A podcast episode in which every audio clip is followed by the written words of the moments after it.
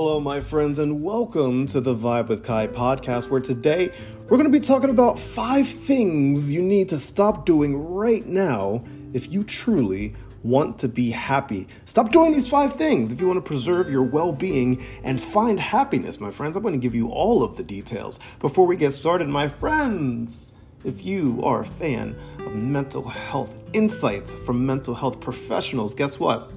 You can have it.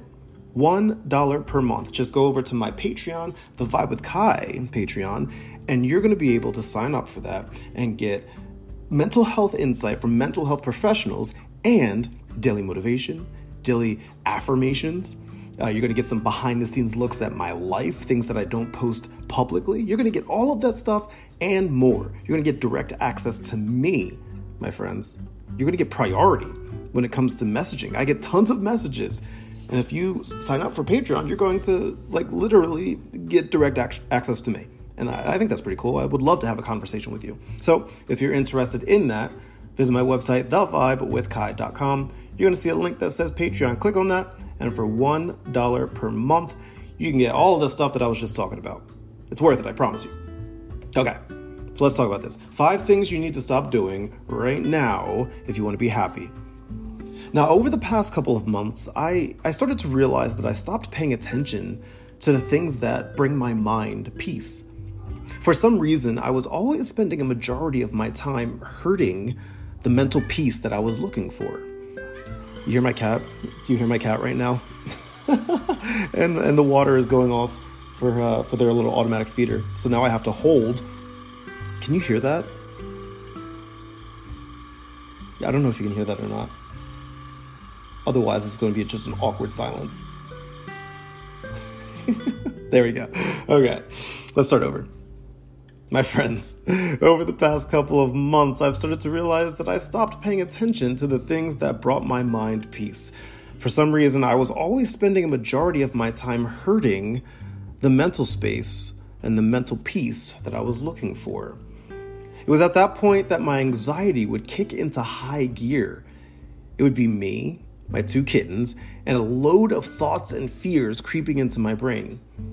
I would overthink the smallest things from my past. I was starting to doubt myself and my character, and I was I wasn't addressing my insecurities. I knew all of this was happening, but I didn't stop. Why? Because I was used to it. As mentally painful as it was, it gave me a weird yet unhealthy comfort a false comfort because I knew that it was comfort that highlighted my fear of change in my life. I decided that I wanted to change my path. I wanted to stop living this unhealthy mental life that was robbing me of my joy and my peace. So I decided to stop doing the five things that I'm about to mention. And let me tell you, it changed my life. Number one, I stopped overworking myself. This is one that I'm still very much working on because I take my career as a digital marketer and an influencer very seriously.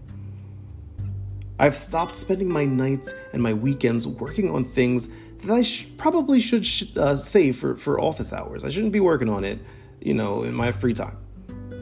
Now, I set a time to stop working every single day. And unless it's an emergency, I don't revisit it until my workday begins again the next day. Number two, stop overthinking. This one is easier said than done, isn't it? Of course, none of us want to overthink, and we do our best to not do that, right? So let me let me add a little extra incentive for you. Sit back and think about all the time and energy you could be saving by not overthinking. I'm talking about things like uh, thinking hard about situations that haven't actually happened, or reading too much into a person or an exchange, or basing your decisions off of feelings instead of basing it off of factual information. I know this one is hard to do. Listen, I'm diagnosed with high functioning anxiety. Trust me, I totally get it. But let's try our best. Let's, let's try our best to do this. Number three, stop trying to please everybody. I'm a people pleaser. So this one definitely is tough for me.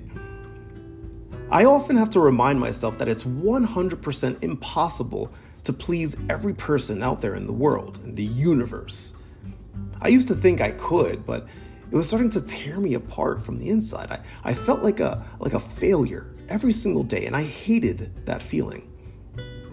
Now, instead of trying to please everyone, I focus mainly on being kind, being respectful, and being a good example for the people around me. I definitely don't get it right every time, but I try my hardest. Number four, stop proving your worth to others. This is a big one. I began to understand recently that the more that I spent proving my worth to other people, the more I wasn't convinced of my worth to myself. I needed to start focusing my energy on giving myself the same energy I gave people to, that uh, I give people to show my worth. Seriously, this is going to sound cliche, but it's true. If you're looking to live a happier life, it starts with yourself, not with other people. And number five, stop living in the past.